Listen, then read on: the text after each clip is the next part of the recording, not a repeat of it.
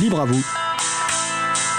L'émission pour comprendre et agir avec l'April, l'association de promotion et de défense du logiciel libre.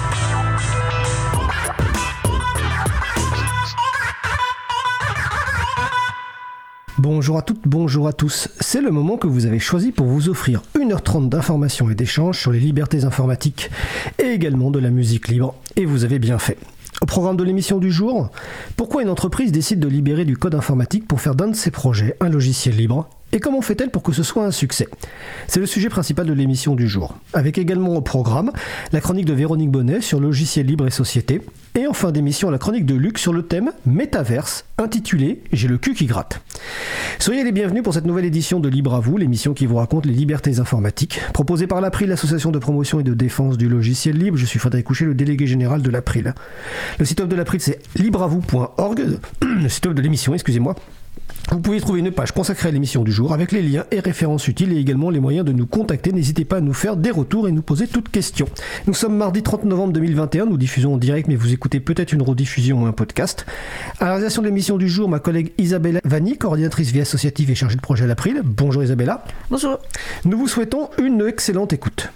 Cause commune, la voix des possibles, quatre-vingt-treize virgule un F M et en D A B plus, en Ile-de-France. Partout dans le monde sur cause commune point F M et sur l'appli Cause Commune. Pour participer à notre conversation, cause commune point F M, bouton de chat, salon libre à vous. Nous allons commencer avec la chronique de Véronique Bonnet, professeure de philosophie et présidente de l'April. La chronique intitulée Partagée et bon, la chronique a été enregistrée il y a quelques jours. On se retrouve juste après. Nous allons passer à la chronique Partagée et bon de Véronique Bonnet, présidente de l'April et professeure de philosophie. Véronique nous propose une lecture philosophique du logiciel libre. Le thème de la chronique, logiciel libre et société. Bonjour Véronique.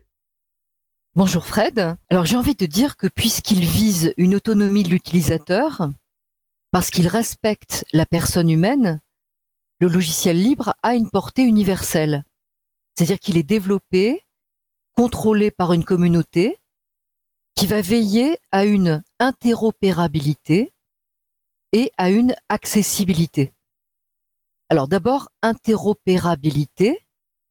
Contrairement au logiciel propriétaire, le logiciel libre n'impose pas un environnement qui nécessite d'avoir recours à des outils qui seraient imposés sous des licences contraignantes. Accessibilité. Les principes du logiciel libre, qui sont à la fois euh, idéalistes, pragmatiques, veulent promouvoir la liberté de tous les êtres humains. Qu'ils soient femmes ou hommes, jeunes ou vieux, de tel ou tel bord politique, croyants, agnostiques, athées, sans distinction d'origine ou de trajectoire de vie. Il se trouve que le concepteur du projet G N U et de la philosophie G N U, Richard Stallman, disait en ce sens que toute atteinte à la liberté était une oppression, qu'elle soit logicielle ou existentielle. Comme l'informatique fait de plus en plus partie de nos existences, le logiciel libre permet une appropriation de celle-ci, une maîtrise de celle-ci. Souvent, quand on emploie le mot « appropriation » au sens de prendre quelque chose pour l'avoir, euh, on a l'impression que ce mot concerne simplement ceux qui veulent entasser, accumuler. Là, il ne s'agit pas de cela. C'est-à-dire que l'appropriation que permet le logiciel libre concerne l'être lui-même. En anglais, euh, il y a le verbe « to empower euh, » qu'on traduit en général par « rendre plus puissant »,« rendre plus compétent », une forme de montée en puissance, en quelque sorte. « Empowerment » alors, c'est vrai qu'on a traduit par capacitation, ce qui n'est pas très joli, mais le but, c'est d'essayer de trouver des moyens de gagner en savoir-faire et en savoir-être. Le logiciel libre permet de le faire, non pas malgré l'autre ou aux dépens de l'autre, ce que je m'approprie, je n'en prive pas l'autre, ce que je m'approprie, j'en fais profiter l'autre, j'en profite avec l'autre. Alors cette perspective est héritière de ce que disait le philosophe Aristote, des conditions pour qu'un être humain s'épanouisse. Il ne devient un être parlant et pleinement existant que dans la cité où les humains vivent ensemble et se parlent. Le mot qu'utilise Aristote pour désigner ce qui lie les humains entre eux est le mot grec philia, P H I L I A, qui peut parfois avoir le sens d'amitié, mais qui est encore plus large. C'est une capacité de s'entendre, de s'entreparler, s'entre-estimer. Cette philia, ce lien entre les humains, qui est hautement favorisé par le logiciel libre, permet cela, parce qu'il dépasse les intérêts particuliers et les querelles d'ego. Il élargit les modes de présence aux autres parce qu'il est généreux et permet, en mettant en synergie les savoirs et les savoir-faire, de rendre nos pratiques informatiques plus inclusives et plus humaines. Le logiciel libre permet de faire communauté et, au-delà, de faire société, au sens du cosmopolitisme, c'est-à-dire que c'est une société qui dépasse les frontières elles-mêmes et qui peut faire de nous des citoyens du monde. Euh, lorsque euh, je euh, propose euh, cette chronique, euh, je m'adresse aux libristes, aux libristes en général, euh, dans cette société très particulière euh, qui font que les communautés reversent au pot commun, partagent. Et parce que les quatre libertés du logiciel libre, exécuter un programme, l'étudier, l'améliorer, distribuer des copies modifiées ou non, permettent une appropriation qui n'ôte rien aux autres, mais qui peut leur apporter beaucoup, alors, en effet, le logiciel libre est un outil politique, un outil social de première importance.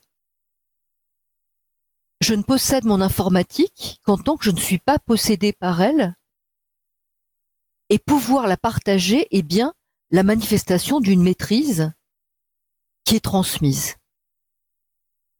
L'informatique, si difficile pour l'esprit humain, donne bien sûr la tentation aux entreprises propriétaires de spolier, de récolter des métadonnées sans qu'on le sache, d'avoir les, la mainmise sur les individus. Je pense Euh, à euh, certains projets euh, qui sont euh, très importants euh, dans le travail de veille que fait l'A P R I L. D'abord, un certain parlementaire, un certain Philippe Latombe, en a appelé à bâtir et promouvoir une souveraineté numérique nationale et européenne.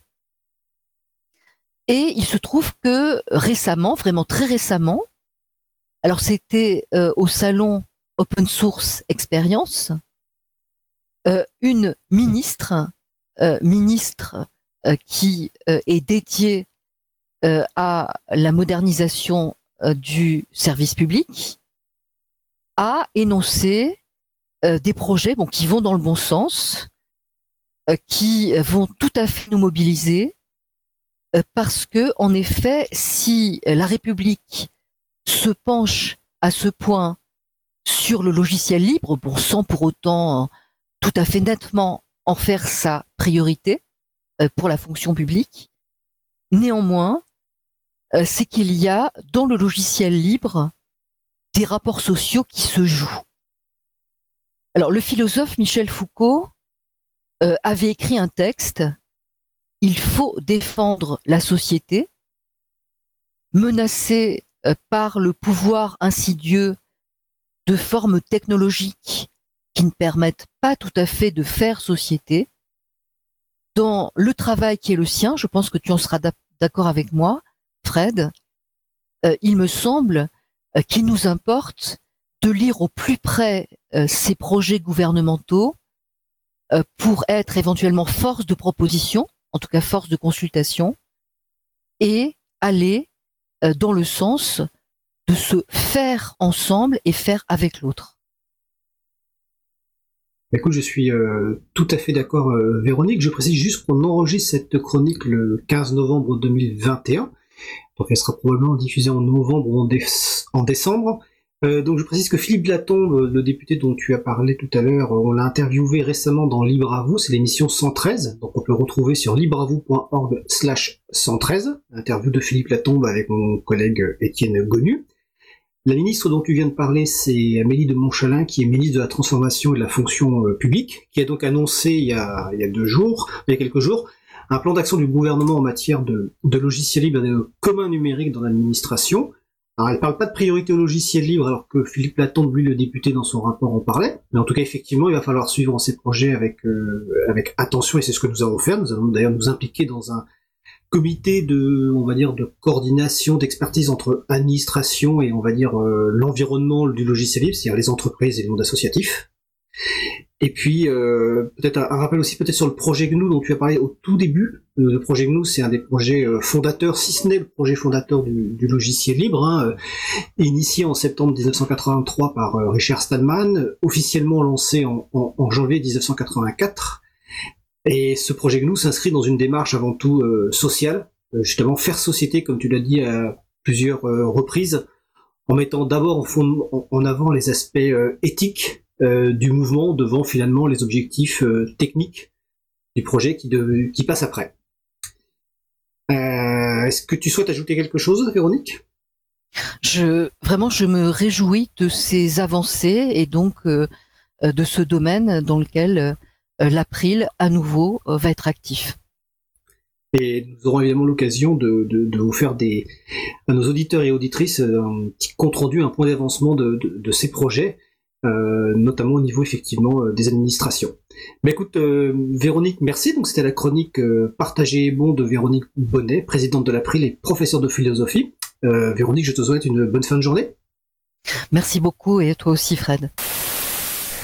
Nous sommes de retour en direct mardi trente novembre après euh, cette chronique de Véronique Bonnet enregistrée il y a quelques jours. Donc Véronique, dans sa chronique, faisait référence aux annonces de la ministre Amélie de Montchalin et au projet du gouvernement et notamment le plan d'action euh, autour du logiciel libre. J'ai eu le plaisir de vous annoncer que nous aurons l'occasion d'échanger avec deux personnes de la direction interministérielle du numérique dans l'émission du quatorze décembre deux mille vingt et un, la dernière émission de l'année. Donc l'occasion d'échanger sur justement les projets du gouvernement autour du logiciel libre. Mais en attendant, nous allons faire une pause musicale. Alors après la pause musicale, nous parlerons de libération de code informatique avec Sébastien Dino de C S Group. En attendant, nous allons écouter un de mes morceaux préférés, ça s'appelle Requiem for a Fish par The Freak Fandango Orchestra. On se retrouve dans trois minutes trente. Belle journée à l'écoute de Cause Commune, la voix des possibles. Cause Commune quatre-vingt-treize virgule un.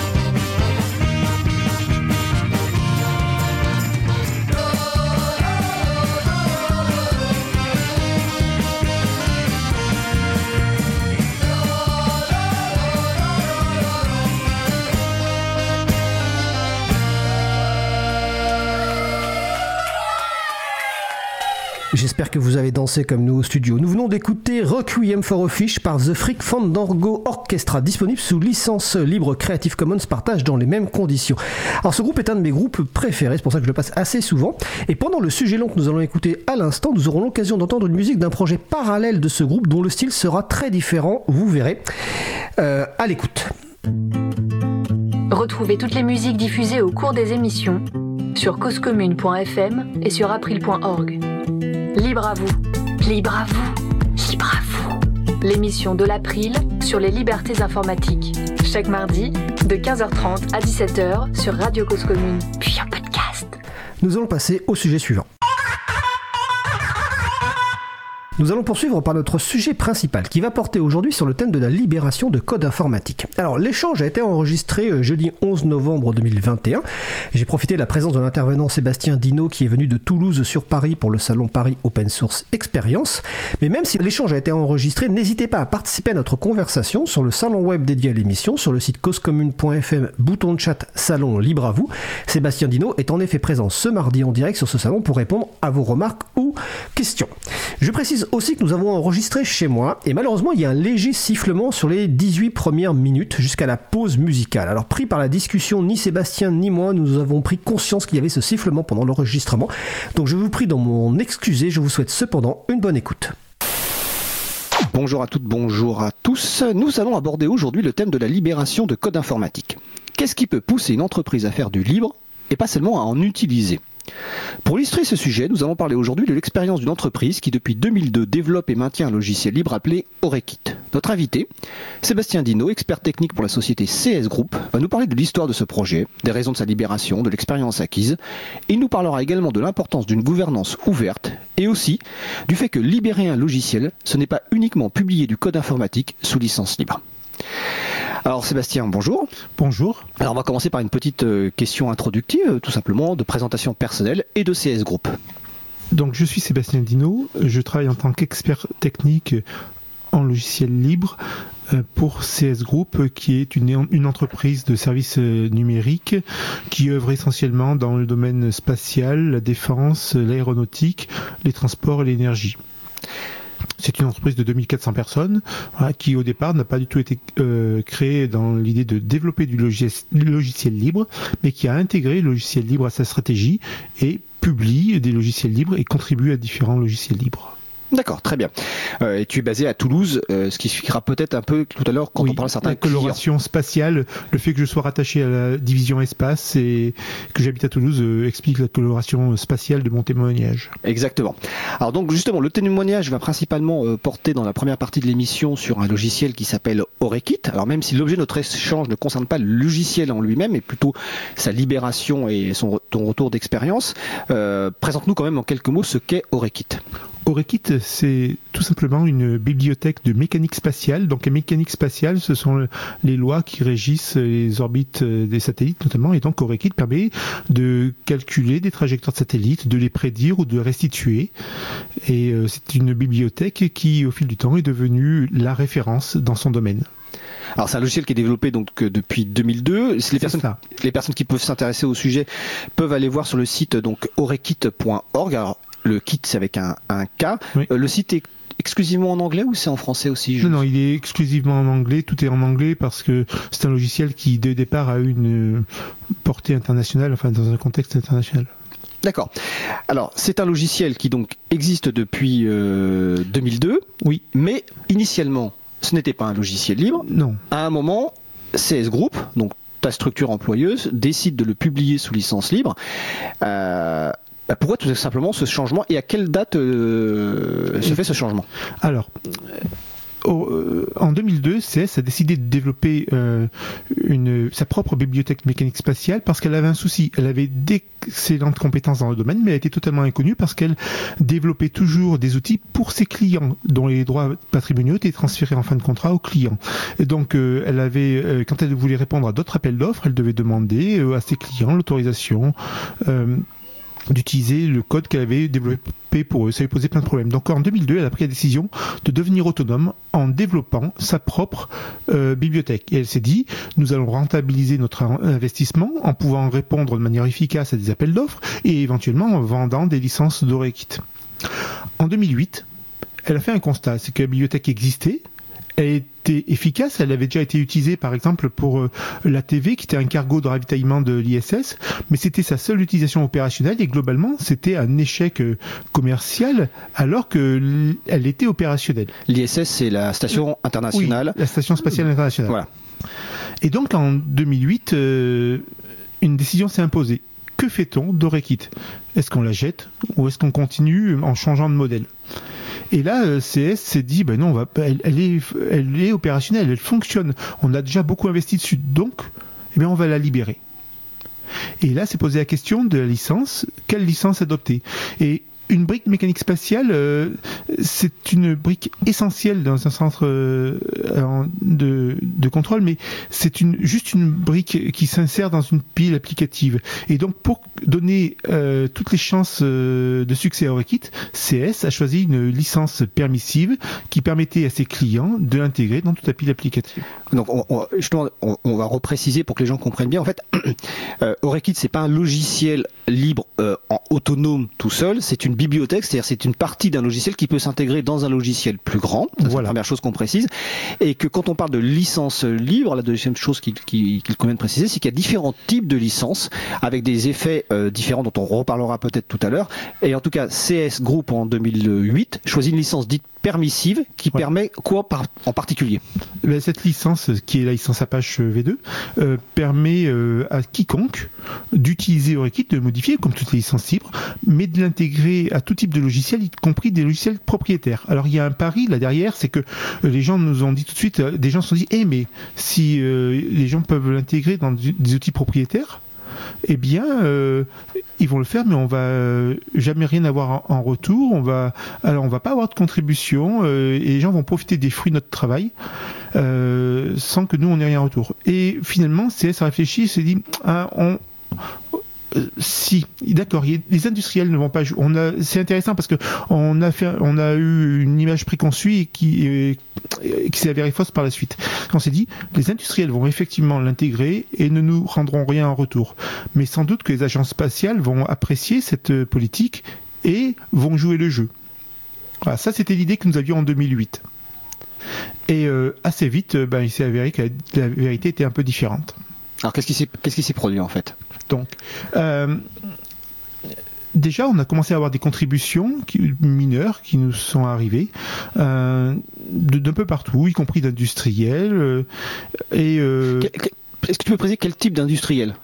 En fait. Des gens, des entreprises qui travaillaient dans le secteur du spatial, D'accord. des start-up, euh, aussi euh, quelques chercheurs. D'accord. Euh, bon, le pari c'est de la libération s'est révélé très vite euh, alors, intéressant parce qu'en fait dès deux mille neuf, l'agence spatiale européenne, l'E S A, euh, nous a sélectionnés comme sous-traitants de premier niveau. Euh, et quand elle a justifié son choix, elle a dit ben nous avons pris C S. Car euh, ils ont fait Orekit. Autrement dit, ils ont un savoir-faire avéré en mécanique spatiale. Euh, ils publient leur code. Et on a pu l'auditer. C'est de, d'excellentes factures. Donc euh, voilà, ils sont compétents. Et euh, troisièmement, cette licence libre Apache, c'est exactement le genre de licence que nous apprécions. Donc euh, c'est un partenaire de choix. Donc on, nous avons été recrutés comme sous-traitants. Donc c'est la première bonne nouvelle. Euh, en deux mille dix, d'ailleurs, ça nous a amené à créer une filiale en Allemagne, qui depuis a été étendue aux, P- aux Pays-Bas. Donc une filiale dédiée quelque part à ce développement de Orekit et aux services autour. Non, pas dédiée à Orekit, mais qui œuvre dans le spatial. Ah, qui œuvre dans le spatial. Et, et Orekit a été notre euh, notre marche-pied. En fait, c'est, c'est l'outil qui nous a permis d'arriver chez des clients tels que l'E S A, tels que, que MedSat. Ils nous ont connus à travers Orekit et du coup, euh, nous avons commencé à faire des études et des prestations pour eux. Donc en fait, quelque part, ça a servi de vitrine technologique de votre expertise et vous a fait, finalement, si je comprends bien, permis d'a, d'a, d'aborder de nouveaux clients et d'aborder de nouvelles euh, zones géographiques comme l'Allemagne. C'est exactement D'accord. ce qui s'est passé. Euh, et puis, euh, alors les bonnes nouvelles ont continué. Euh, on a des gens qui se sont impliqués. En deux mille onze, nous avons eu notre premier con- euh, committeur externe. Alors expliquons ce qu'est un committeur voilà. par rapport à un contributeur. Un contributeur, c'est quelqu'un qui euh, soumet euh, un, un bug ou un, ou un patch, enfin une, donc une modification du logiciel, une évolution du logiciel, mais qui n'a pas le droit d'écrire dans notre référentiel de code. Et donc il dit voilà, je vous propose ça, est-ce que vous l'acceptez ? Et nous, nous revoyons le code, nous et s'il correspond à nos critères de qualité, nous, nous l'intégrons. Un committeur, c'est quelqu'un euh, qui travaille euh, sur le projet depuis un petit moment, qui a fait ses preuves et nous avons confiance en lui. Nous apercevons que chaque fois, il écrit du code propre, bien documenté, bien testé. Et au bout d'un moment, on lui dit bah, « Écoute, arrête de demander la permission à chaque fois. Tiens, voilà les clés de la maison. » Et au même titre que nos développeurs, tu as le droit d'écrire directement dans le code du projet.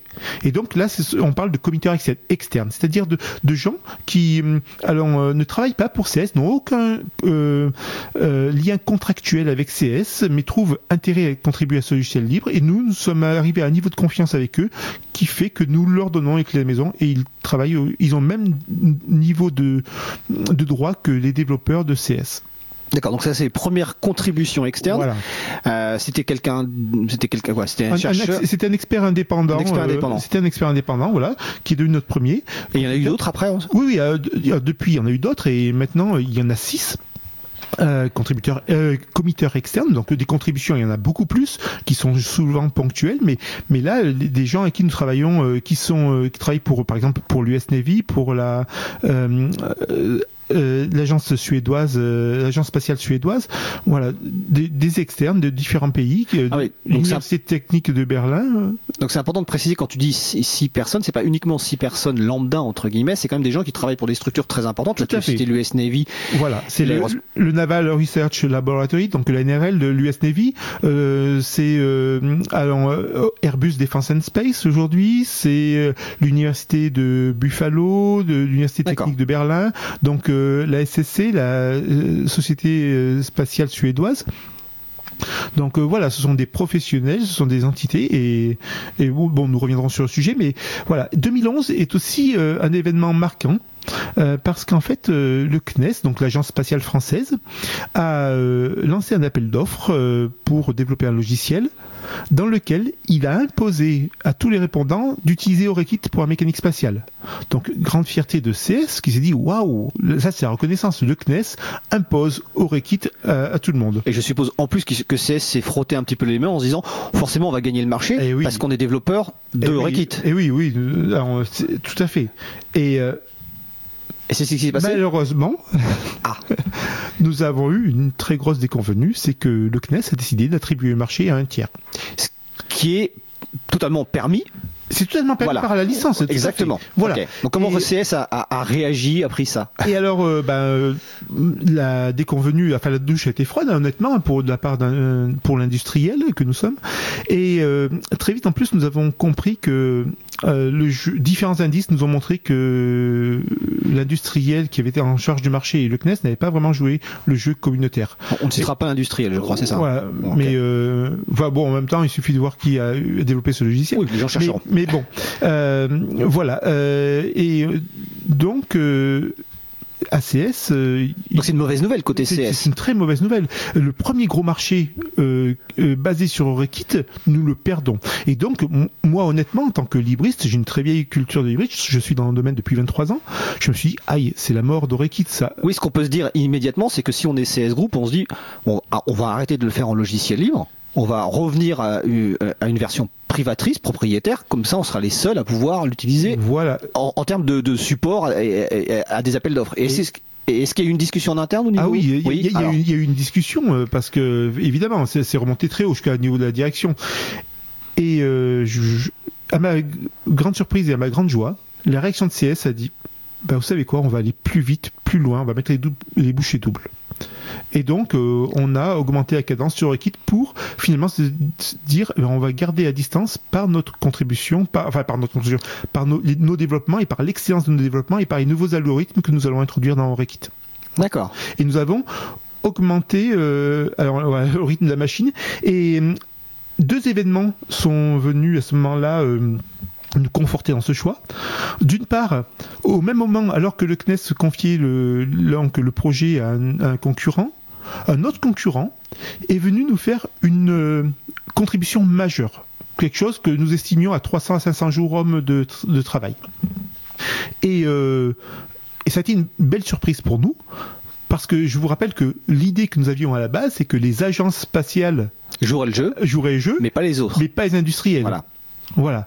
Et euh, là, cette, Bon, il y a eu ça. Et c'est, il se trouve que cet industriel, en plus, nous a apporté une nouvelle vision euh, qui a eu un impact sur notre architecture et tout ça, donc ça a évolué.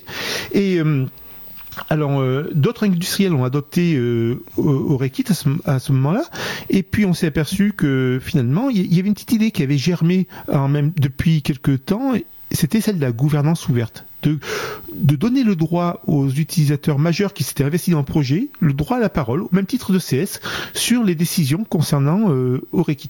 Alors ça, on en parlera tout à l'heure, à, à, voilà. L'importance de la gouvernance ouverte après la pause musicale. Mais j'ai une petite question euh, avant d'oublier. Euh, au Rekit, euh, donc depuis deux mille deux, est-ce que vous avez évalué euh, l'investissement humain dans le développement? Ça, c'est ma première question. À combien, enfin, est-ce que vous l'avez évalué? Oui, alors euh, justement, j'ai demandé un point avant cette émission, et la réponse va te plaire. Alors, il se trouve qu'à l'heure actuelle, ça correspond à quarante-deux années hommes de travail. Ah oui, donc, donc c'est, euh, c'est, c'est, c'est incroyable, c'est énorme. Oui, c'est énorme. Euh, donc c'est un investissement. On, on, tu nous as dit tout à l'heure, effectivement, que le premier gros marché ouvert au Rekit est perdu.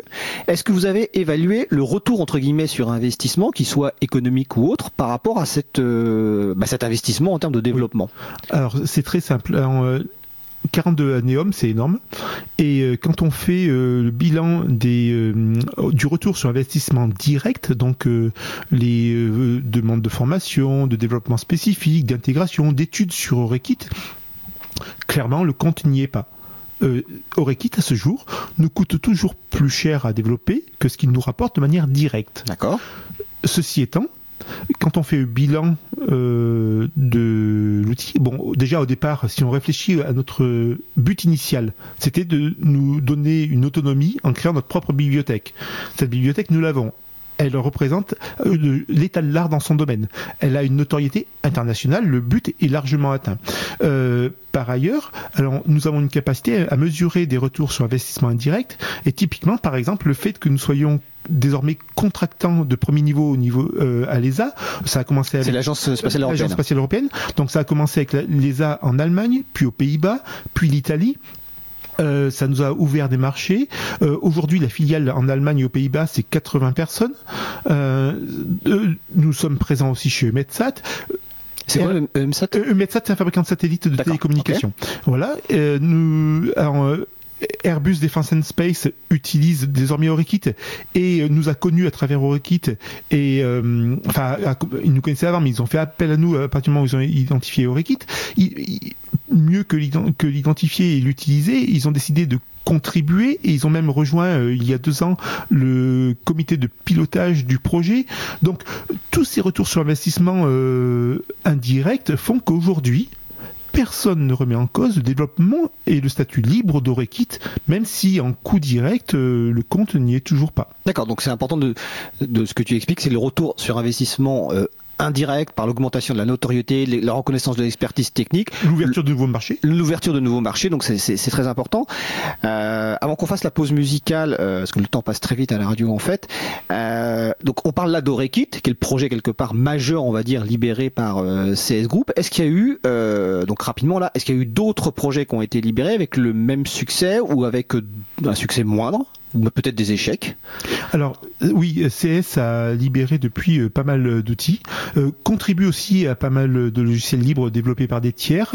Euh, nous n'avons pas mis la même énergie sur les autres logiciels, mais vous pouvez aller voir notre compte sur GitHub, vous verrez que certains développements sont actifs et euh, un ou deux de ces logiciels euh, connaissent, à mon plus grand plaisir, euh, un succès croissant, mais là euh, c'est naturel, on n'a pas fait d'efforts spécialement pour créer la communauté, mais finalement ben, ils sont de qualité, donc euh, ils ont de plus en plus d'utilisateurs et je pense qu'ils ont un potentiel à, à terme supérieur à celui de Rekit.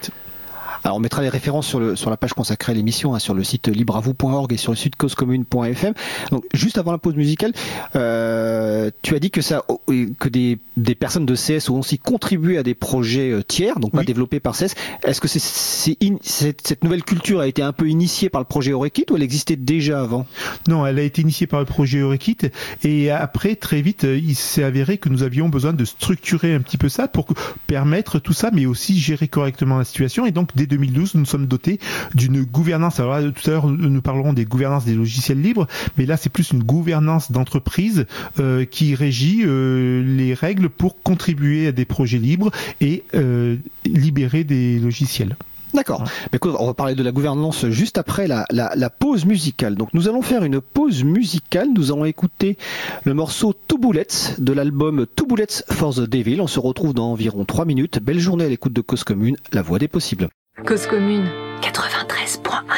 I've got two bullets for the devil and another one for myself. When the time will come, I'll be prepared. I've got two bullets for the devil and another one for myself. When the time will come, I'll be prepared. Satan made me gamble and lose my home, my wife. He tricked me into drinking to forget about myself. The evil bastard ruined my life and my soul, but I swore can pay. I've got two bullets for the devil and another one for myself. When the time will come, I'll be prepared. I've got two bullets for the devil and another one for myself. When the time will come, I'll be prepared.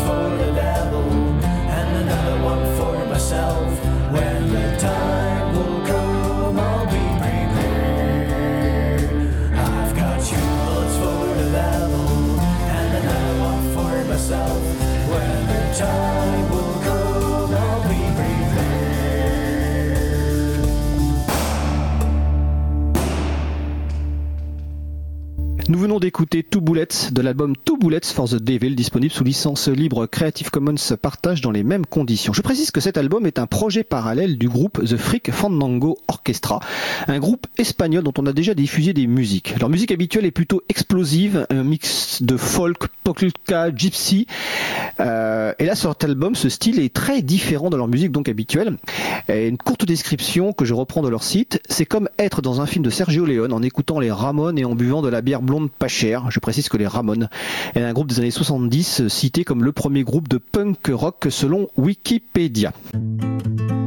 Retrouvez toutes les musiques diffusées au cours des émissions sur cause commune point f m et sur april point org. Libre à vous, libre à vous, libre à vous. L'émission de l'April sur les libertés informatiques. Chaque mardi de quinze heures trente à dix-sept heures sur Radio Cause Commune, puis en podcast. Nous allons poursuivre notre discussion donc avec Sébastien Dino qui est expert technique chez C S Group. Nous parlons de libération de code et justement tout à l'heure je n'ai pas posé la question. En fait, quel est ton rôle exactement dans la libération du code de requête ou plus globalement d'ailleurs dans ces, des activités logicielles libres de C S Group? Donc euh, moi je je suis le principal auteur de la gouvernance du, du logiciel libre de C S.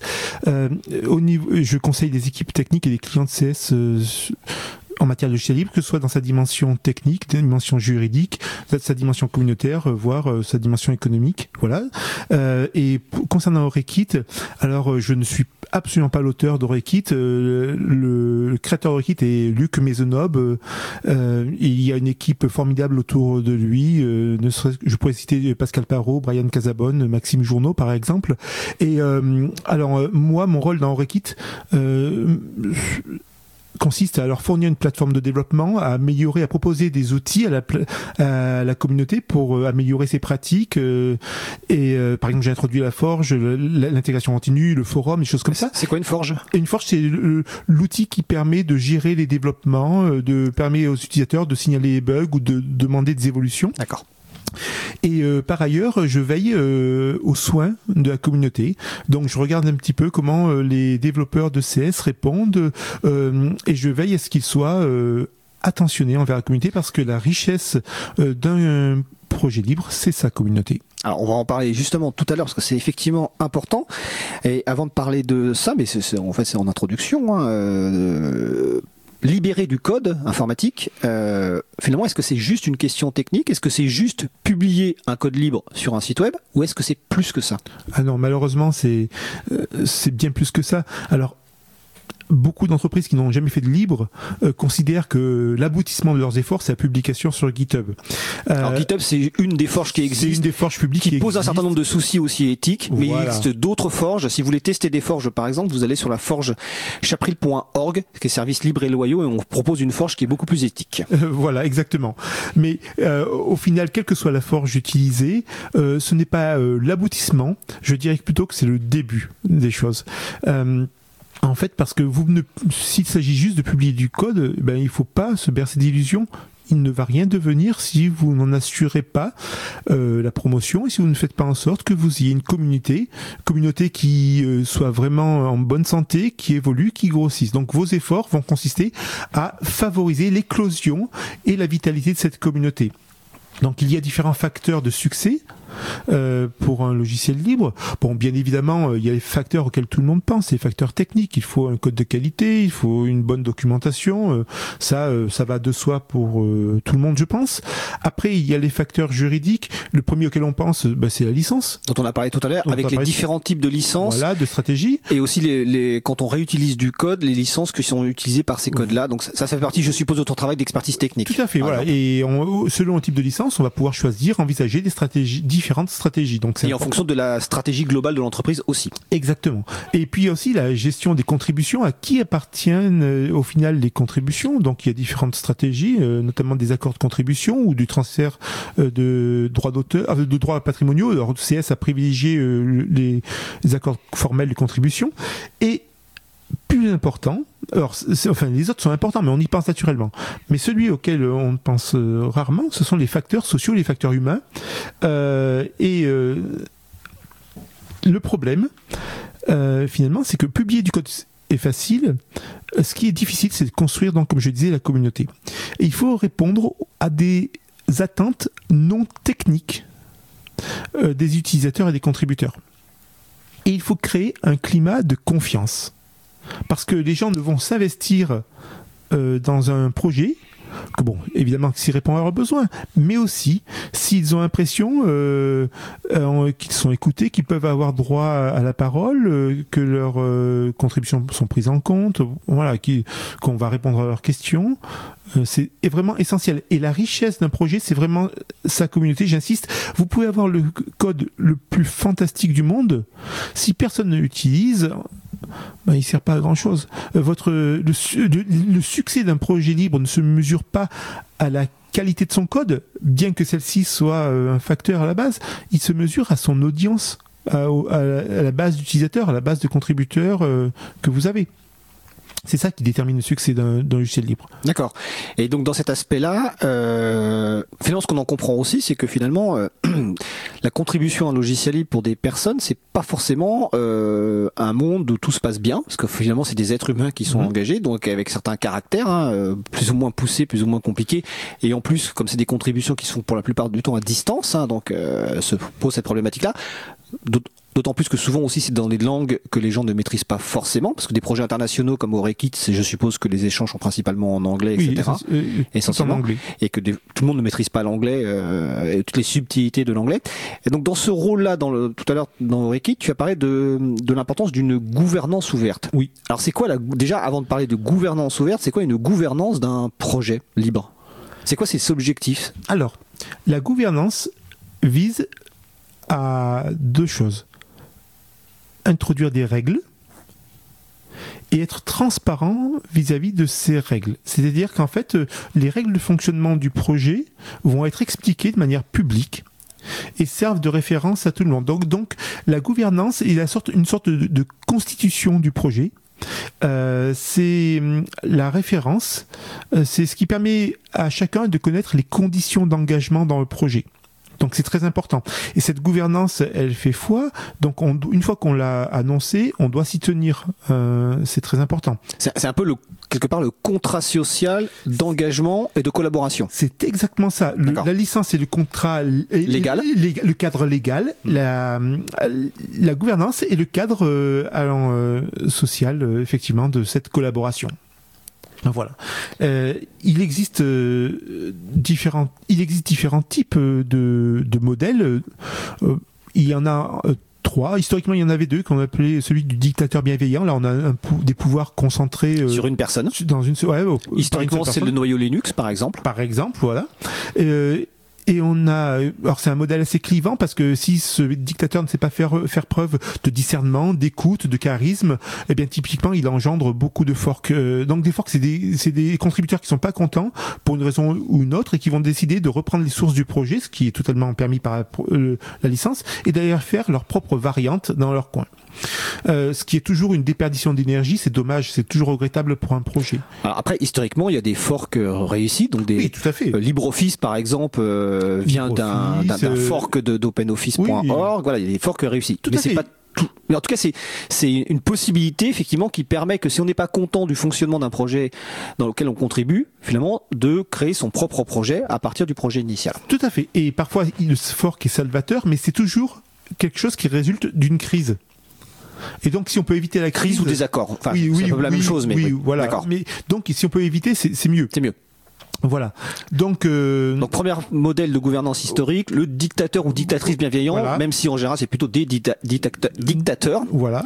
Euh, mais euh, donc, euh, sinon, il existe un autre modèle historique qui est la méritocratie. Euh, ah, c'est quoi ça ? La méritocratie, c'est que l'on va distribuer le pouvoir.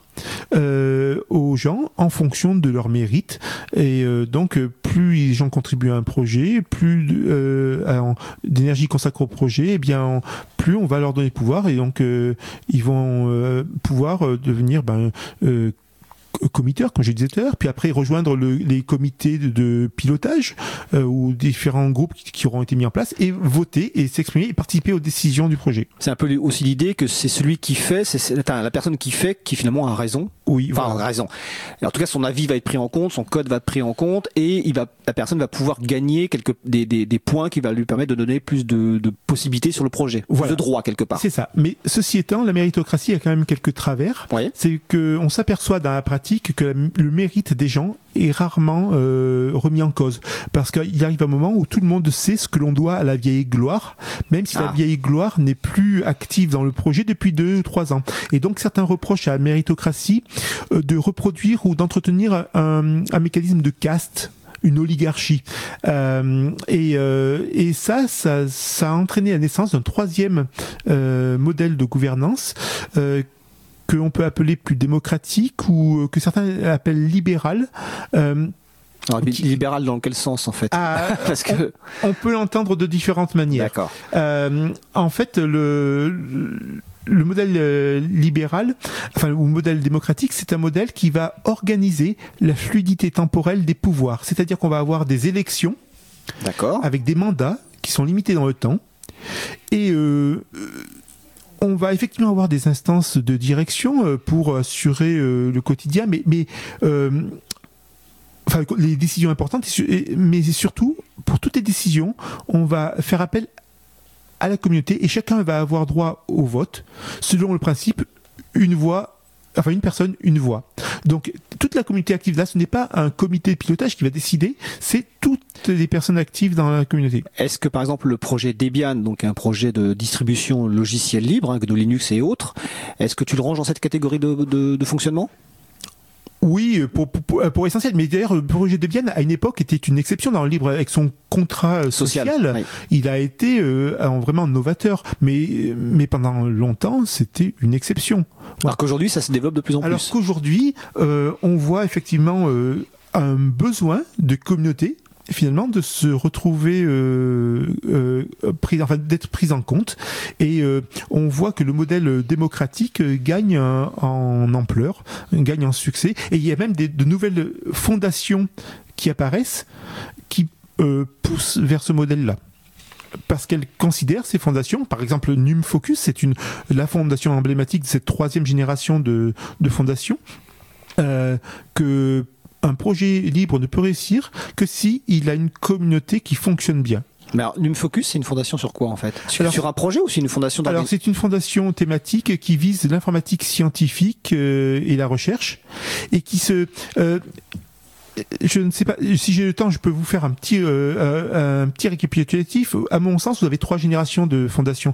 Vous avez les premières, la première génération, parmi lesquelles on peut trouver la Free Software Foundation, la Fondation Apache, l'O S I, euh, qui se sont euh, chargés, chacune à sa façon, de structurer le mouvement, de le conceptualiser, de le théoriser, mais qui finalement se sont révélés avoir peu d'intérêt euh, pour les acteurs du libre. Euh, comme ça ne convenait pas aux entreprises, on a vu apparaître une seconde génération euh, de, de fondations dans laquelle on peut euh, ranger par exemple la fondation Eclipse ou O W deux qui, euh, en échange de cotisations parfois coûteuses, rendaient des services à, à, à, à leurs membres. Alors leurs membres principalement entreprises. Hein. Entre, membres entreprises, voilà, donc ça a du support juridique, du support à la communication, au marketing, voilà, un, un porte-étendard. Ils vont se présenter comme un porte-étendard. Euh, bon, c'est très bien pour ces entreprises, hein, et, euh, mais quand on y réfléchit, les communautés ne trouvent toujours pas leur compte là-dedans. D'accord. Et c'est là que je parle d'une troisième génération de, de fondations. Alors j'ai parlé de NumFocus, j'aurais aussi parlé de Open Infra Foundation ou d'autres, euh, mais qui sont vraiment centrés sur les communautés et qui veillent à ce que les communautés fonctionnent bien. D'accord. On mettra toutes les références sur la page consacrée oui. à l'émission, hein, sur cause commune point f m et sur euh, libre à vous point org. Euh, donc on a bien compris le, l'objectif d'une gouvernance, et donc c'est, c'est quoi une gouvernance ouverte telle qu'elle a été mise en place euh, à Orakit, et je suppose qu'elle t- telle qu'elle est mise en place dans d'autres euh, projets. Oui, euh, alors une gouvernance, euh, c'est un, donc c'est le corpus constitutionnel du projet. Euh, c'est un équilibre à trouver entre chose que l'on doit absolument euh, mettre dans la gouvernance, et ce qu'on doit mettre, c'est ce sont les règles de fonctionnement, les rôles euh, des, que peuvent avoir les gens dans un projet, et comment on prend les décisions et comment on, on peut arriver à obtenir un rôle particulier. On va pouvoir mettre après dans la gouvernance euh, bah, les motivations et les objectifs du projet pour le cadrer, pour dire bah voilà on fait ceci et pas cela. Euh, ça permet de, d'évaluer la pertinence de demandes d'évolution qui sont soumises. Euh, on peut mettre un code de conduite. Alors ça, au départ, ah, ah. historiquement, j'étais assez per... ma position personnelle était d'être assez contre les codes de conduite, parce que alors rappelle ce que c'est que déjà qu'un code de conduite. Un code en de fait. conduite, c'est, c'est une c'est un ensemble de règles qui indiquent les comportements euh, attendus et, et euh, les comportements qui ne sont pas souhaités au sein du projet. Typiquement euh, du sexisme, du racisme, choses comme ça, enfin tout ce qui est négatif, euh, tout ce qui ne va pas avec euh, l'esprit de collaboration ouvert qui est nécessaire au succès d'un projet libre. Donc euh, euh, les, les codes de conduite notamment veillent à l'inclusivité euh, et veillent euh, au bon accueil euh, et, et au respect des, mutuel des gens. En fait, c'est le cadre, enfin c'est ce qui Euh, c'est ce qui encadre les conditions finalement de contribution d'un point de vue humain et social pour que le projet soit le plus bienveillant possible et le plus inclusif possible. Voilà, et donc historiquement je n'étais pas totalement convaincu de leur utilité, mais je dois bien reconnaître qu'au fil du temps, vu ce que les inc- certains incidents dont on entend parler, eh bien, je pense qu'aujourd'hui, effectivement, un code de conduite devient un élément nécessaire de la gouvernance. Et d'ailleurs, Orekit n'en a toujours pas, parce qu'il se trouve que la communauté d'Orekit est exemplaire. Ce sont des professionnels de haut niveau qui ont le souhait de discuter et de trouver des, des, un terrain d'entente pour, pour le, le bien d'Orekit. Et pour l'instant, il n'en a pas eu besoin. Mais peut-être qu'un jour, ça pourrait évoluer, ça pourrait évoluer et Orekit euh, euh, pourrait se trouver désarmé. Donc, je pense que il va falloir que nous réfléchissions à un code de conduite pour le projet et que nous intégrions ça à la gouvernance, ce qui nécessitera un vote. Voilà. Ce qu'il faut, faut préciser que les codes de conduite, c'est quelque chose qui est finalement relativement récent dans l'histoire des projets libres et qui effectivement est, est lié à un certain nombre d'incidents euh, oui. dont on ne va pas détailler ici, mais effectivement avec de, de comportements de personnes qui étaient totalement i- inacceptables. Et il faut savoir quand même qu'une seule personne qui a un comportement inacceptable euh, peut pourrir l'ensemble du projet si on n'a pas les règles qui permettent de dire à la personne: tu dégages parce que tu ne te comportes pas de façon correcte. Et d'autant plus que on, si on n'a pas de règles de conduite, eh bien finalement on peut sembler être dans euh, le subjectif. Tout à fait. Alors que là, il y a, non, il y a des règles qui sont annoncées. Voilà, donc c'est, c'est important. Et la, la gouvernance va pouvoir aussi traiter de l'utilisation des marques et des logos. Par exemple, si vous allez sur la fondation Blender, sur le site de la fondation Blender, qui est un logiciel de, de, de synthèse d'images, enfin de création, et qui fait des superbes films libres en plus. Oui. Euh, et dans l'histoire de Blender, dont on a on a parlé dans l'histoire de Libra, dans l'émission Libre à vous. Alors je sais plus dans quelle émission, mais vous vous allez sur libre à vous point com. Or, vous faites une recherche, c'était initialement le logiciel privateur qui a été aussi libéré. Voilà. Et, et donc là, typiquement, ils ont une page où ils expliquent euh, quelles sont les autorisations euh, autorisées et euh, interdites du logo, des marques. Voilà, c'est, c'est important, ça, ça cadre, ça aussi. Vous pouvez aussi avoir le guide de, de contribution. Mais après, il y a un danger, il ne faut pas tout mettre dans la gouvernance. Parce qu'une gouvernance, comme je le disais tout à l'heure, c'est un socle constitutionnel. Et le socle constitutionnel, on ne le change pas sur un coin de table tous les quatre jours. Donc, euh, si on, il faut... Euh, savoir équilibrer, savoir un petit peu à la manière des lois, euh, mettre les grands principes et reléguer les détails d'implémentation euh, à, à, à des guides tiers. Euh, par exemple, le guide de contribution, typiquement, on, ça peut être un document technique qui évolue en fonction des outils utilisés et qui ne doit pas remettre en cause euh, la, alors, la la gouvernance, qui est le, con- qui est le contrat voilà. social. Voilà, et donc c'est un peu comme le fonctionnement de nos lois qui renvoie à des décrets d'application pour les mod- modalités d'application. D'accord.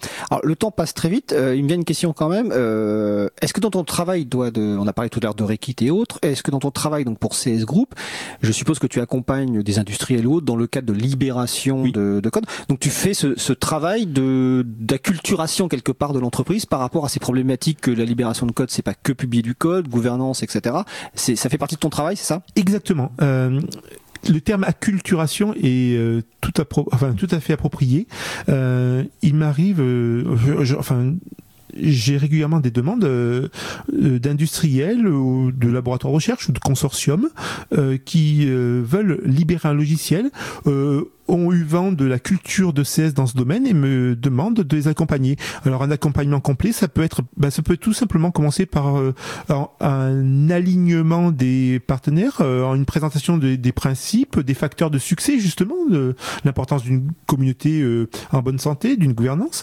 Donc euh, on va aligner tout le monde sur le vocabulaire, sur sa compréhension, puis on va euh, auditer le code pour vérifier qu'il est libérable, voir sous quelle licence il est libérable. Après on va se poser la question de la stratégie du consensus du laboratoire, de l'entreprise euh, et du coup en fonction de ces éléments on va choisir une, la licence la plus appropriée en fonction de ce qui est possible euh, à l'issue de l'audit et puis euh, après on va les aider à réfléchir euh, sur la gouvernance, quel type de gouvernance ils veulent mettre en, en, en, en place, sont-ils prêts à lâcher prise euh, voilà, on va les accompagner dans cette réflexion et après on peut même aller jusqu'à étudier l'offre de service des fondations. Euh, ça m'est déjà arrivé euh, qu'un client me dise bon, moi à la fin je veux m'adosser à une fondation donc euh, quelle est l'offre de service des différentes fondations et je ferai mon choix. Dites-moi un peu et je ferai mon choix. Quand tu veux dire s'adosser à une fondation, c'est-à-dire quelque part déléguer ou en tout cas confier à une fondation externe finalement le, la gouvernance, l'évolution du projet, et cetera. C'est, c'est ça, ça c'est-à-dire qu'au lieu que le projet euh, soit alors, euh,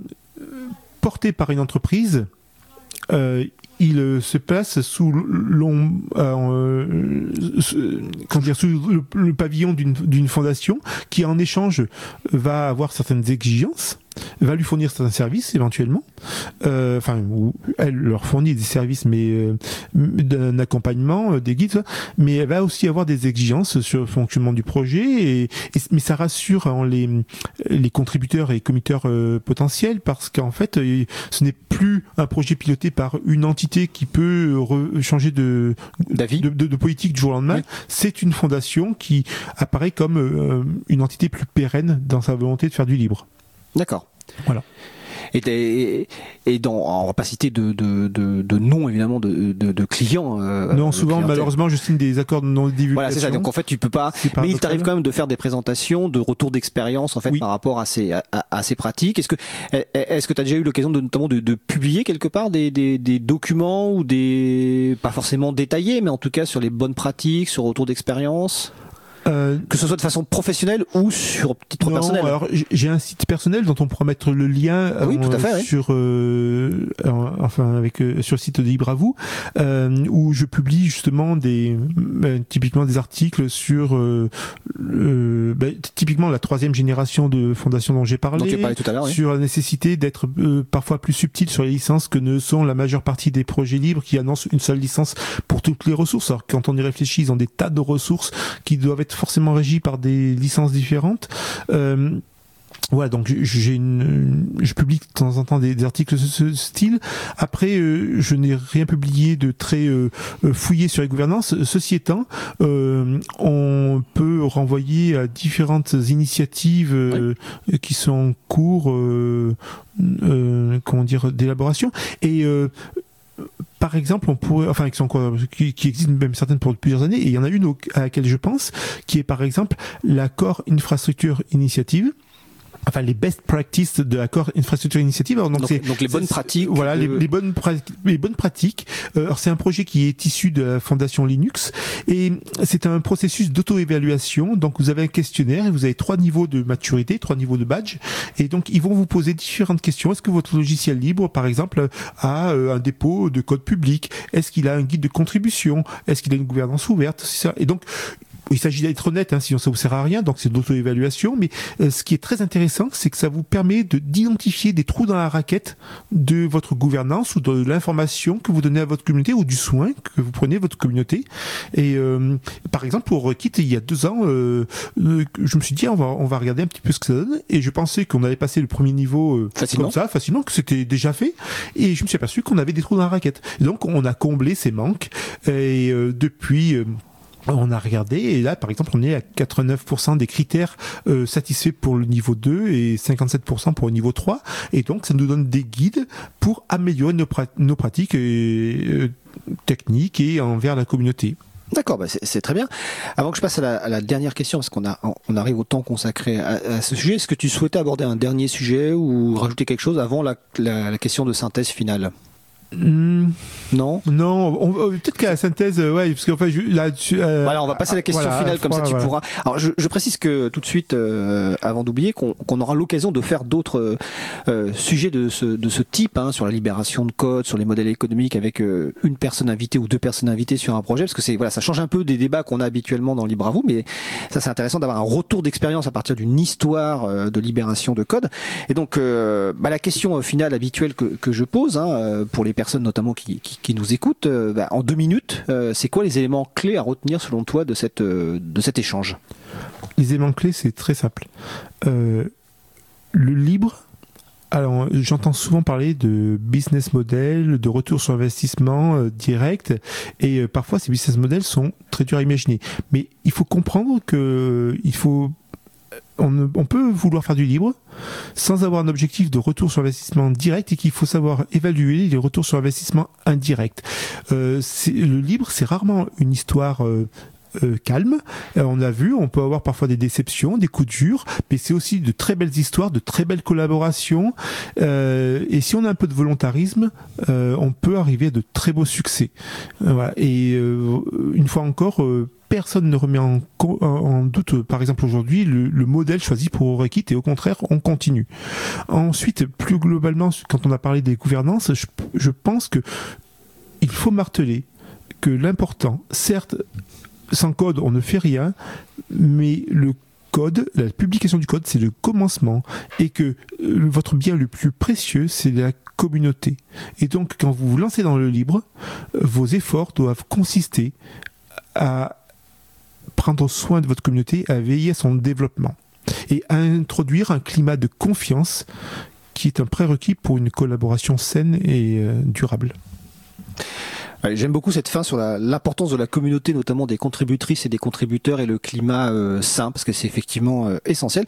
Bah, écoute, c'était un grand plaisir de, de t'avoir en interview. Alors je vais, je vais aussi rappeler, mais je l'ai même pas dit en introduction, mais je vais le faire, je vais le dire en conclusion, que tu es de longue date impliqué aussi dans les communautés du livre, vu que tu es oui. toujours membre de l'April et que tu as été membre du conseil d'administration, oui. vice-président pendant plusieurs années. Ah, treize ans. Pendant treize ans, j'ai voilà. été membre, euh, membre du conseil d'administration. Bon, euh, j'ai quitté le conseil d'administration en deux mille treize.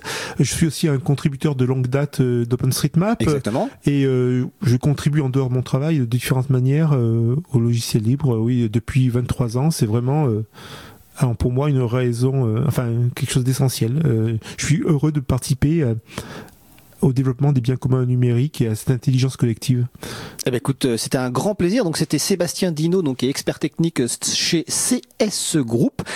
Euh, donc c'est un enregistrement pas en direct, hein, fait bah, à la maison en fait, hein, euh, et donc il va être diffusé dans, dans, dans quelques semaines. Sébastien, bah, je te souhaite une belle fin de journée. Merci à et toi. À bientôt. Merci, bonne journée à tous.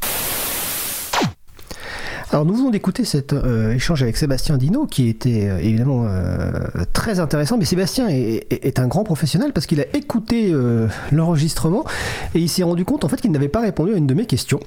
Comme on a un petit peu de temps, euh, je vais par ma propre voix lui euh, transmettre, euh, transmettre euh, son complément de réponse qu'il a publié sur son blog. En fait, il a réalisé que je lui avais demandé à un moment ce qu'était une gouvernance ouverte, et comme il n'avait pas pleinement présenté jusque-là c'était ce qu'était la gouvernance d'un projet, il a voulu d'abord préciser ce point avant d'expliquer ce que signifiait euh, ouverte, et en fait euh, bah, il a simplement oublié de répondre à la question initiale, et moi j'ai oublié de le relancer. Et donc euh, chers auditeurs et auditrices, vous êtes peut-être un peu sur votre faim sur la notion de gouvernance ouverte. Alors je vais vous faire l'explication donc de Sébastien Dino à publier sur son site web, et donc là c'est Sébastien qui parle. Donc quand je qualifie d'ouverte une gouvernance, je ne veux pas dire que les documents qui la formalisent sont publics et que les conditions d'engagement sont communes de tous, c'est juste un prérequis. Une gouvernance ouverte est une gouvernance dont les règles permettent à des membres actifs de la communauté de prendre part aux décisions et de faire entendre leur voix sur un pied d'égalité, que ces personnes travaillent ou non pour l'entité qui porte le projet. Cette caractéristique est essentielle à l'épanouissement de la communauté et au bon fonctionnement du projet. Pourtant, les entreprises qui libèrent des logiciels ont du mal à lâcher prise et à réellement partager le pouvoir de décision avec des tiers. Cette réticence se comprend. Outre le fait qu'une entreprise aime bien avoir les coups des franges dans ses décisions, lorsqu'elle publie un logiciel, elle a bien souvent assumé seule jusque-là le coût humain et financier de son développement. Pourquoi devrait-elle impliquer des tiers dans des décisions et prendre en compte leur avis potentiellement contraire à ses priorités ou à sa vision du projet ? Elle le doit pourtant, si elle veut la réussite et la large adoption de son projet. En effet, le succès passe par le développement de la communauté, et pour se développer, la communauté a besoin de se sentir bien accueillie et entendue. Elle a besoin de se sentir en confiance.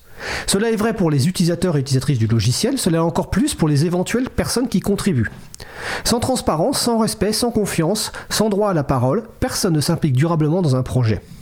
Ce besoin a même conduit à l'émergence de gouvernances plus démocratiques que les gouvernances historiques, comme Sébastien l'explique dans son article intitulé « Évolution de la gouvernance des projets libres ». Le projet doit donc être en mesure d'accueillir dans ses instances de direction, ou parmi les personnes impliquées dans les prises de décision, des personnes extérieures qui ne travaillent pas pour l'entité initiatrice du projet, mais qui ont montré un investissement substantiel et durable dans le projet. La gouvernance doit affirmer cette ouverture, elle doit en détailler les principes et les règles. Qui prend les décisions, comment, où peut-on prendre connaissance des décisions passées, des débats en cours ou à venir ? Comment peut-on soumettre une question ou une proposition ? Comment peut-on faire connaître son avis ? Comment peut-on être impliqué dans les prises de décision ? Quels sont les critères à satisfaire ? Etc. Pour instaurer la confiance, la déclaration d'intention qu'est la gouvernance doit se traduire en faits observables par tous et toutes. Autrement dit, si un comité de pilotage anime le projet, ce comité doit accueillir des personnes externes, et si une personne exprime un avis divergent, cet avis doit être discuté et pris en compte s'il s'avère pertinent. Si on prend l'exemple du projet Orekit, dont on a parlé avec Sébastien. Sa gouvernance est publiée en ligne. Dans son comité de pilotage, dont les membres sont listés sur la page d'accueil, on trouve neuf entités différentes. À ce jour, C S Group, donc l'entreprise pour laquelle travaille Sébastien, continue à assurer la majeure partie des développements. C'est donc elle qui propose le calendrier et le contenu des nouvelles versions d'Orekit. Si ceux-ci font en général consensus, le jour où une personne membre du comité travaillant pour une autre entité a exprimé et motivé une réserve sur le contenu de la future version, C S Group a su l'entendre et se rallie à son point de vue, revoyant en interne ses plans. Jean n'a été ravi, alors euh, Jean étant euh, Sébastien. Le comité de pilotage n'était pas un simple bureau d'enregistrement de la volonté de C S Group.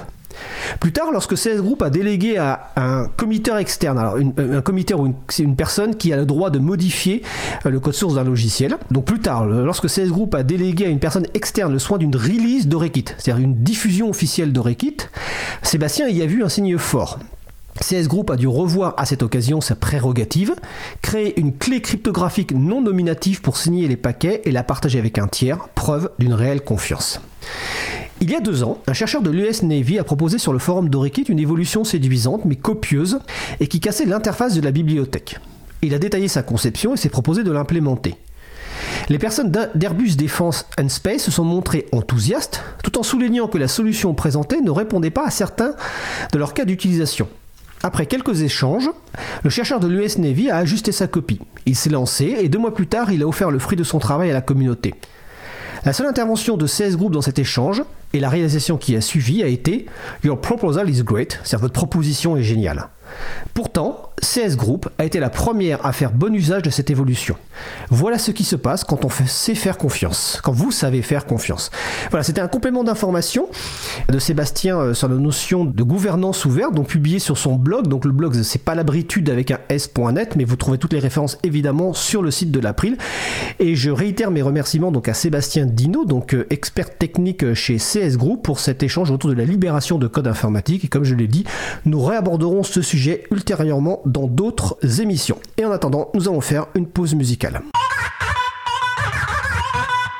Alors après la pause musicale, nous entendrons la chronique de Luc sur le métavers intitulé « J'ai le cul qui gratte ». Bon, on verra ce que ça va donner. En attendant, on va écouter C'est du propre par Patate Ratz. On se retrouve dans trois minutes. Belle journée à l'écoute de Cause Commune, la voix des possibles. Des avant d'étouffer sous la crasse. Du tri, j'en suis accro, faut que ce soit net et bien en place. De façon efficace, faut qu'on les fasse, tout ce qui les fasse, tout ce qui se déplace, sans déranger. Par tout ce qui se passe, je suis dérangé. Cause Commune, quatre-vingt-treize virgule un. Par tout ce qui se passe, je suis dérangé.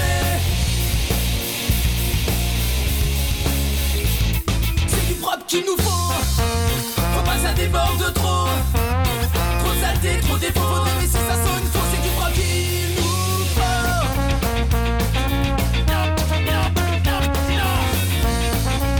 Un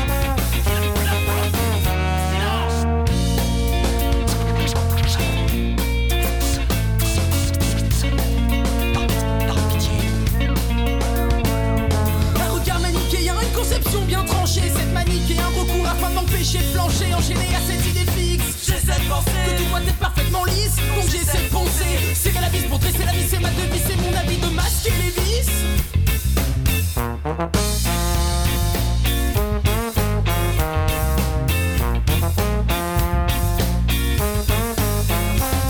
C'est du propre qu'il nous faut, faut pas que ça déborde trop.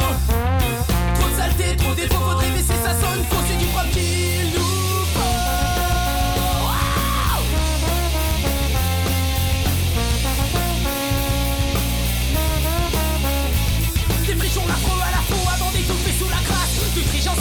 Ce soin était bien en place, de façon efficace. Maintenir des cons en forme, qu'importe le fond, faut mater la forme, pas le confort et que ça saute. De l'humain fort et sans faute formaton, et que ça sorte comme le format dans un photomaton. Pas trop de café, concert, fermé qu'à sa nuit, ça m'ennuie. La musique fait du bruit, la nuit elle me suit dans mon lit. Quand je suis enfermé à huis clos, chez moi, mais n'allez pas croire qu'il y a quelque chose qui cloche chez moi.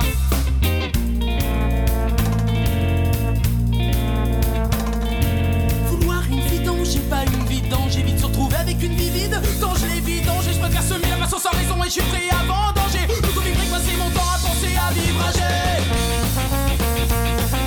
Tout au vivre, passer mon temps à penser à vivrager. C'est du propre qu'il nous faut, ça déborde trop. C'est du propre qu'il nous faut, ça le trop défaut. C'est du propre qu'il nous faut, et puis si ça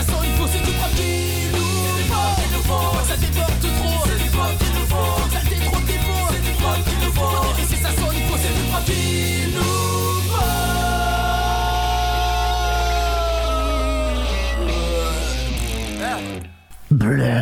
Nous venons d'écouter C'est du propre par Patate Ratz, disponible sous licence art libre. Retrouvez toutes les musiques diffusées au cours des émissions sur cause commune point f m et sur april point org. Libre à vous, libre à vous, libre à vous. L'émission de l'April sur les libertés informatiques. Chaque mardi de quinze heures trente à dix-sept heures sur Radio Cause Commune, puis en podcast. Nous allons passer au sujet suivant. Nous allons donc poursuivre avec la chronique de Luc qu'il a intitulée aujourd'hui « J'ai le cul qui gratte ». Je sais que ce n'est pas un bon titre pour une chronique, mais voilà, j'ai le cul qui gratte. J'ai bien peur d'avoir chopé un métavers. C'est encore la faute de Facebook, le GAFAM qui s'y connaît en parasitisme. La bestiole, qui vient de se renommer Meta, s'incruste dans le tréfonds de l'esprit de ses hôtes. Elle y génère une décrépitude intellectuelle et morale qu'elle parvient à transformer en cash grâce à ses glandes publicitaires placées de part et d'autre de son scrotum. Enfin, c'est comme ça que je l'imagine. Mais bientôt, peut-être, ce sera comme ça que je la verrai grâce à l'avènement du métavers, monde virtuel où le consommateur, casque sur les yeux et bave aux lèvres, pourra vivre des trucs invraisemblables en trois D. Enfin, c'est ce qu'on nous promet. Facebook y a investi pas moins de dix milliards en deux mille vingt et un, mais en regardant la promo du machin, j'ai peur d'être déçu.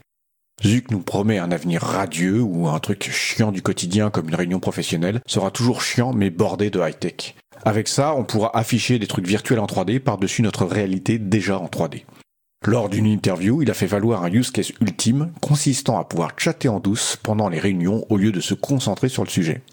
C'est avec ce genre d'argument qu'il espère convaincre le monde du business d'adopter ses solutions. Le pire, c'est que ça pourrait marcher. Le V P de base a besoin d'être débordé, indisponible, éparpillé pour tenir son rang et maintenir l'illusion qu'il brasse autre chose que du vent et des billets.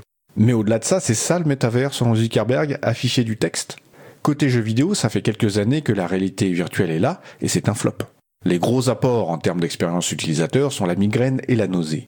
Ok, je suis mauvaise langue, les joueurs peuvent aussi se fracturer les dents de devant sur la meuble télé quand ils perdent l'équilibre. C'est certes très innovant et immersif d'exploiter la nociception, mais ça reste un argument de vente quand même assez faible. Même au ciné, les lunettes trois D n'ont pas duré, mais malgré tout ça, Meta y croit. Zuck veut fusionner le monde réel et numérique et le contrôler bien sûr. Quand on explique ce qu'est le métavers, il y a des gens pour craindre que les métanautes fuiront la réalité dans leur univers virtuel, ou pire, confondront les deux. Ça me fait un peu sourire car c'est très exactement ce que j'entendais à propos du jeu de rôle quand j'étais lycéen. De la bouche même des gens qui prétendaient que le système scolaire offrait l'égalité des chances, un peu avant qu'ils rentrent chez eux pour passer quatre heures devant la télé, puis éventuellement prier Dieu pour qu'il les fasse gagner au loto juste avant d'aller au lit. Personnellement, ce risque de voir les gens confondre le fantasme et la réalité ne m'inquiète pas. Les bulles complotistes font déjà ça très bien. Mais je comprends l'angoisse qu'on peut ressentir à l'idée d'avoir des gens immobiles, coupés des autres, avec un casque vissé sur les yeux. J'ai vu il y a quelque temps un documentaire sur ce sujet. Il s'appelle Wall-E. Si Pixar fait de la prospective, je peux bien me lancer aussi. Alors qu'est-ce que ça pourrait bien donner ? D'abord, Meta vise les jeunes, qui eux aussi sont une sorte de parasite. Comme eux, ils dépendent d'un parent un et d'un parent deux qui l'ont en garde partagée sur leur écosystème de smartphones respectifs. Malgré cette proximité avec la jeunesse, Facebook est devenu un truc de vieux. Une énorme partie de ses utilisateurs est même déjà morte en fait. Mais Zuck n'est pas gérontophile, il veut de la chair fraîche. Il lui faut quelque chose de radical pour convaincre les jeunes de s'asseoir sur ses genoux et de le laisser leur aspirer leur âme. Meta va donc vendre du matos, probablement bon marché. Il ajoutera des trucs pour traquer encore mieux ses utilisateurs. Je parie sur l'eye tracking, un dispositif qui permet de mesurer ce sur quoi le regard se pose. Ça s'appelle l'oculométrie en français. Ça ne peut pas être complètement un hasard. Comme la réalité virtuelle a une odeur de scandale, la jeunesse risque bien de se ruer dessus, ne serait-ce que pour le plaisir de faire chier leurs parents. Mais comment contrer ces nouveaux outils au service du rêve de domination mondiale de Zuckerberg ? Je préconise d'attaquer sur ce point faible des vieux. Il faudra offrir des casques à nos mamies, développer des applis ciblées, balnéothérapie virtuelle, des cours d'aquarelle à distance, des concerts et films inédits de stars du passé grâce au deepfake et à des algos de reproduction de la musique et de voix, faire du lobbying pour imposer des fonctions de prévention de la fracture du col du fémur activées par défaut sur tous les équipements. Comme ça, les jeunes continueront à se livrer à un réseau social chinois à la place. Quand on voit la façon dont le monde tourne, c'est sans doute une meilleure allégeance pour l'avenir. C'était donc la chronique de Luc, euh, intitulée donc « J'ai le cul qui gratte sur les métavers ». Les références ont été ajoutées sur le site libre à vous point org. Nous approchons de la fin de l'émission, nous allons terminer par quelques annonces.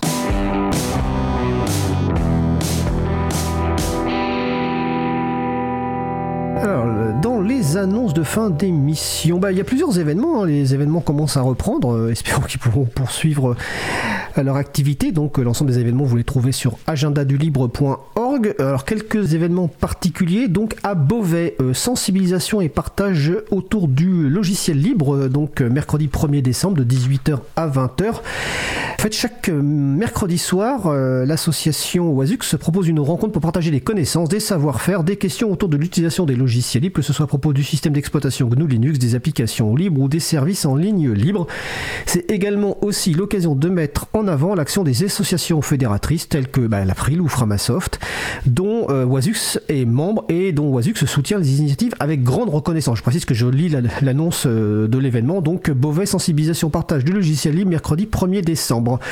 Du côté de Lille, samedi quatre décembre, s'entraider sur des logiciels libres, protéger sa vie privée sur internet, donc samedi quatre décembre de quatorze heures à dix-huit heures.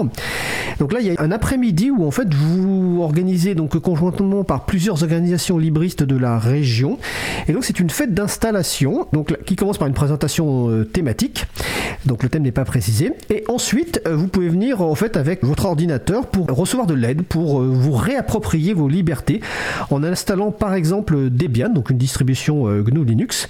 Vous venez avec votre tour, votre ordinateur portable, et les personnes vous aideront dans, durant les phases d'installation puis de configuration. Donc je répète, Lille, samedi quatre décembre de quatorze heures à dix-huit heures, et encore une fois les informations sur le site de l'agenda du libre.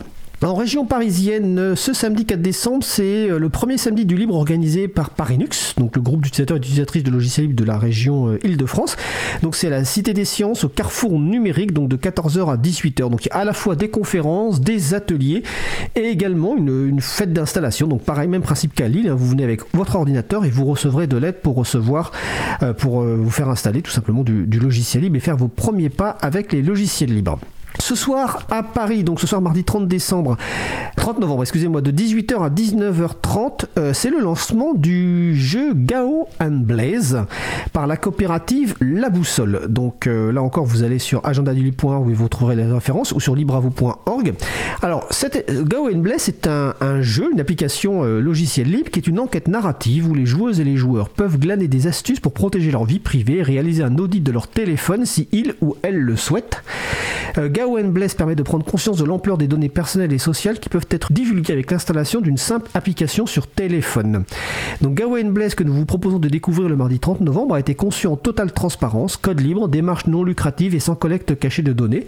C'est un ovni dans le monde du jeu vidéo. C'est aussi un projet de recherche sur la sensibilisation à la protection des données. Le site web de Gao and Blaze, c'est gao and blaze point org, tout attaché. Mais encore une fois, vous retrouvez les références sur libre à vous point org. Et puis, euh, dernière euh, annonce.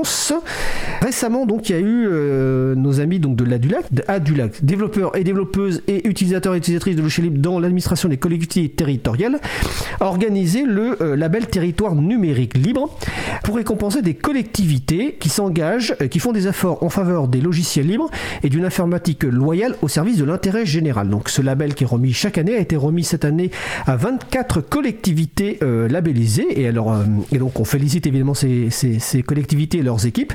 Et du côté d'après, on félicite en particulier la ville d'Abbeville qui a obtenu un label niveau cinq, la ville d'Échirolles un niveau quatre pour la mention spéciale meilleure première candidature, la ville de Mions niveau quatre pour la mention spéciale meilleure continuité, et le village de Létray niveau deux qui a eu la mention spéciale plus petite collectivité. Nul doute que mon collègue Étienne Gonu, qui adore animer des émissions justement avec des collectivités qui reçoivent un label, aura l'occasion d'en inviter certaines euh, très bientôt, peut-être pas en deux mille vingt et un, mais en tout cas sans aucun doute en deux mille vingt-deux. Et vous retrouverez donc tous les autres événements cités, enfin tous ces événements cités et puis bien d'autres sur le site donc de l'agenda du libre, agenda du libre point org. Notre émission se termine. Je remercie les personnes qui ont participé à l'émission du jour. Luc, Sébastien Dino, Véronique Bonnet. Cette cent vingt-quatrième émission a été mise en onde par Isabella Vanni. Pour les personnes qui nous écoutent en podcast, nous apportons un soin particulier à leur traitement avant la mise en ligne. Votre confort d'écoute en sera amélioré. Donc merci à, à l'équipe qui s'occupe de la post-production des podcasts. Samuel Aubert, Elodie Dénia-Gérodon, Languin, euh, bénévole à l'April, Olivier Grieco, le directeur d'antenne de la radio. Merci également à Quentin Gibaud, bénévole à l'April, qui découpe le podcast complet en podcast individuel par sujet. Vous retrouverez sur notre site web libre à vous point org toutes les références utiles, ainsi que sur le site de la radio cause commune point f m. N'hésitez pas à nous faire des retours pour indiquer ce qui vous a plu, mais aussi des points d'amélioration. Vous pouvez également nous poser toutes questions, nous y répondrons directement lors d'une prochaine émission. Toutes vos remarques et questions sont les bienvenues à l'adresse contact arobase libravou point org. Nous vous remercions d'avoir écouté l'émission. Vous pouvez commenter l'émission, donner votre avis sur le contenu, nous faire des retours pour nous améliorer ou encore des suggestions. Et vous pouvez même mettre une note sur cinq étoiles si vous le souhaitez. Il est en effet important pour nous d'avoir des retours, vos retours, car contrairement par exemple à une conférence, nous n'avons pas un public en face de nous qui peut réagir. Et en août, cela nous ferait chaud au cœur de recevoir des témoignages d'amour de celles et ceux qui nous écoutent. Si vous avez aimé cette émission, n'hésitez pas aussi à en parler le plus possible autour de vous. Faites connaître également la radio des causes communes, la voix des possibles. La prochaine émission aura lieu en direct le mardi sept décembre deux mille vingt et un à quinze heures trente. Je ne sais pas encore de quoi on va parler, mais ce sera la surprise. Nous vous souhaitons de passer une belle fin de journée. On se retrouve en direct mardi sept décembre à quinze heures trente ou en podcast quand vous voulez. D'ici là, portez-vous bien.